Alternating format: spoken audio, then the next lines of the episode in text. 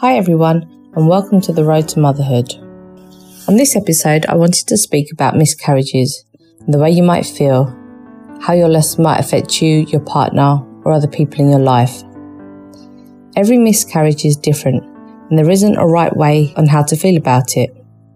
A baby loss can be a devastating experience. For some women, it's a great sadness. Others are upset at the time, but recover quickly. The way that you feel depends on your circumstances, your experience of miscarriage, and what the pregnancy meant to you. Maybe the pregnancy was particularly special. Perhaps there was an earlier loss, or maybe you had experienced more than one. If you experience a very difficult miscarriage, you might feel unwell and drained. There are many ways that miscarriage can affect you and how long it will take you to move on. My second miscarriage was particularly difficult as I had to undergo a D&C. I'm not sure if it was draining for me because it was during Christmas time and a lot of my hospital appointments were postponed till after the Christmas celebrations. All I remember is that I wanted to be happy, but I kept finding myself drifting in and out of conversations. I wasn't interested in what anyone had to say. I just felt empty. The loss also affected me physically. I was always feeling tired. It was difficult to sleep, and it's also normal to have headaches and stomach pains. The physical problems will most likely disappear in time. It took me around six months before I could move on from this particular loss. I was often questioning myself should I be over this by now? Are my feelings normal? Why do I feel so bad when others have suffered more than me? But there are no rules on how you should feel and no rules which say that some experiences of miscarriages are less upsetting than others. We all react in our own ways. Even a very early miscarriage can lead you to strong feelings of loss. If you felt very attached to your baby as soon as you knew you were pregnant, you're most likely to be upset if you miscarry. Perhaps you knew your baby had died, but it took more time before you actually miscarried. A bit like one of my miscarriages, a silent miscarriage. You might feel upset, but then also relieved of the uncertainty and waiting is over. From my own experience, I know that with all four of my miscarriages, I reacted and felt differently each time one occurred. Now I'm aware that it was perfectly normal to feel sad, tearful, shocked and confused, numb, angry, jealous, guilty, empty, and lonely and even unable to cope with everyday life. There are a lot of good days and bad days when experiencing miscarriage, and no one can tell you the right way to feel. You might be anxious about your chances of conceiving again, or even about miscarrying again if you do manage to conceive. If you experience a very difficult miscarriage, you might feel unwell or drained. And there are many things that can affect the way you feel about your miscarriage and how long it takes you to move on. It can be hard to cope if people around you don't understand how you're feeling or expect you to behave in a certain way. You may feel criticised and in the wrong if people suggest you should be getting over your loss or moving on with your life. When you're feeling low, insensitive reactions and words can hurt, but sometimes people simply don't know what to say or do, and you might need to tell them how you feel and how they can help. Whatever other people might say, remember, there's no right or wrong way about how to behave after a miscarriage. Miscarriage is a special sort of grief. It's a different type of loss. It's not like grieving someone you knew. Instead, you might mourn the loss of your baby's future or your own future as parents. This could be hard for others to understand and relate to. The physical effects of miscarriage, especially the pain and bleeding, can ease your sadness and fear at the time. Afterwards, there may be problems to add to your distress and make it hard to move forwards. These include continued bleeding, exhaustion, and the needs to attending further tests and treatments. At the same time, it's normal for you to be anxious and worried about your own future.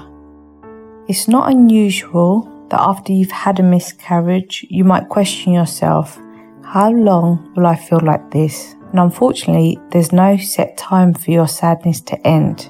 And it might last longer than those around you expect. I had a situation where one of my miscarriages took me six months to get over.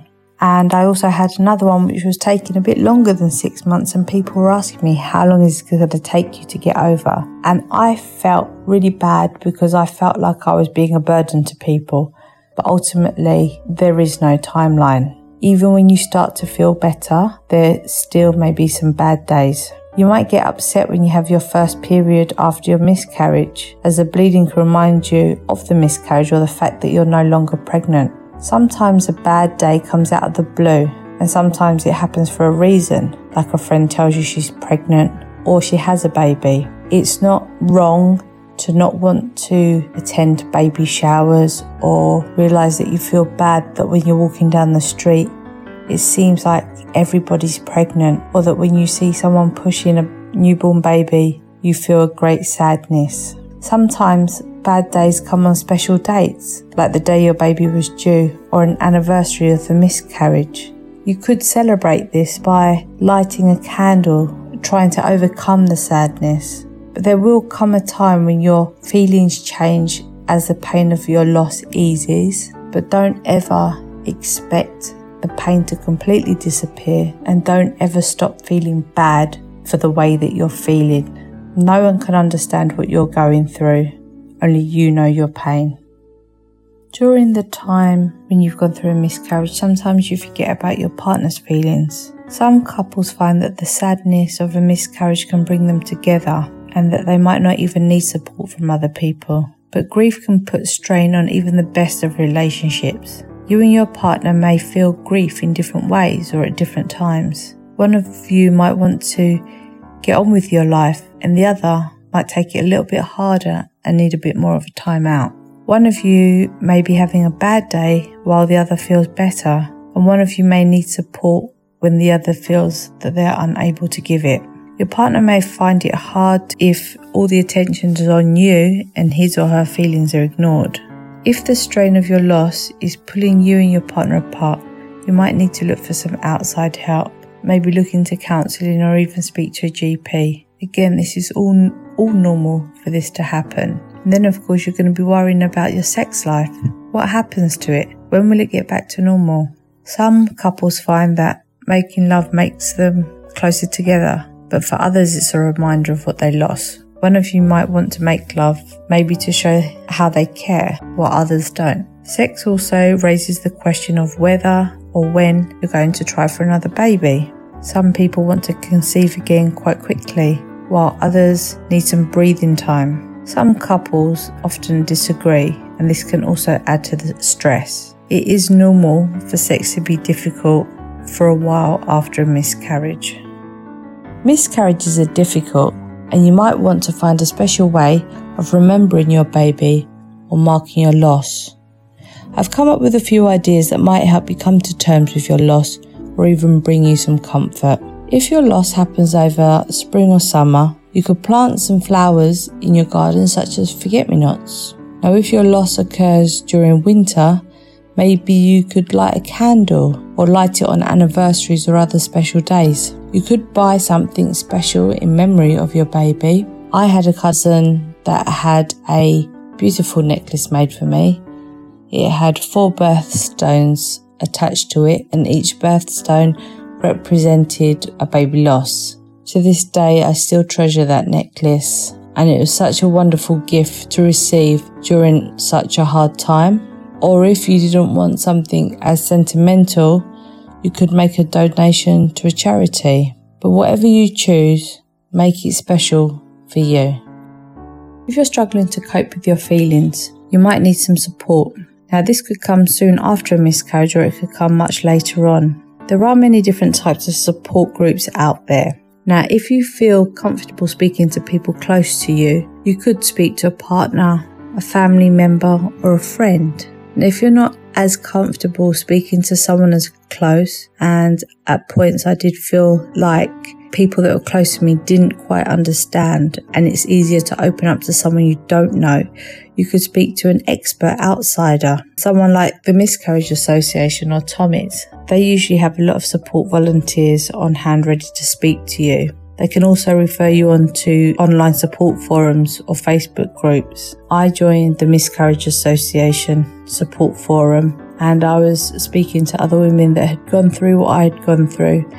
And I did find it easier to open up to people that I didn't know but shared the same experiences as me. Now, you could go to your GP and ask for a professional counsellor, either private or through the NHS or even a fertility clinic. You could try talking to a hospital chaplain or a different religious figure. You could also read about how other people felt after a miscarriage.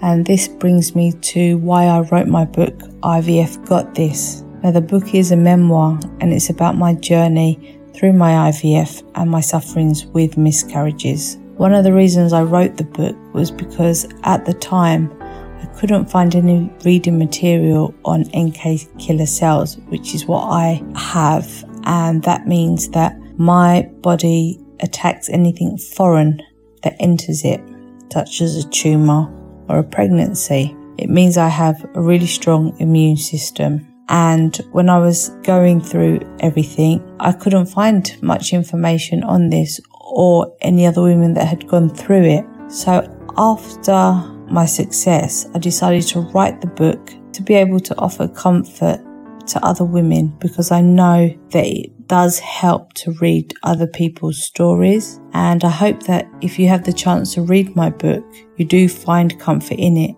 and you realize that you're not alone and you can also read about the different ways of how I found support through everything I was going through. If you do have other questions or worries, you should also go to your GP or practice nurse or a community midwife. There are always people on hand ready to listen to you and ready to help you, so don't be afraid to approach anyone. I just wanted to give a little bit of a recap on your feelings now, after having four miscarriages, I now know that there's no right way to feel after having a miscarriage. It completely depends on your circumstances, your miscarriage, how you suffered from it, and what the pregnancy meant to you. A miscarriage is a completely different kind of loss, and you will grieve in a different kind of way. How you feel will be unique to you, and don't ever let anyone tell you how you should be feeling. You may feel upset for longer than you or those around you expect. A miscarriage can bring you and your partner closer, or it could put a strain on your relationship. Again, this is all completely normal. Friends and family won't always say the right things, but there are also plenty of places for you to get help and support. And remember, it can help to find a special way to remember your baby. During my next episode, I'll be speaking to reflexologist Lisa Russell, and we'll be talking about how reflexology can help during IVF treatment and trying to conceive. If you've got a story that you'd like to share or would like to hear about something in particular, please drop me a message on my Instagram account at Colette Centeno Fox or my Facebook account, IVF Got This. Thank you for listening to this podcast, and I'll catch up with you soon.